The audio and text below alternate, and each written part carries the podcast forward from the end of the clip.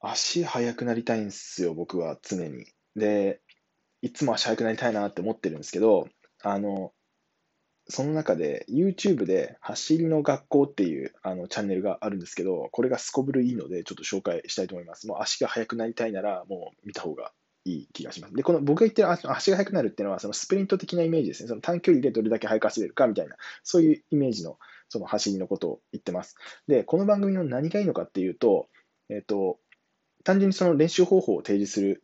だけじゃなくて、なぜその練習をしなければいけないのかっていうのが、かなりその理論立てて説明してくれるんですよ。あの、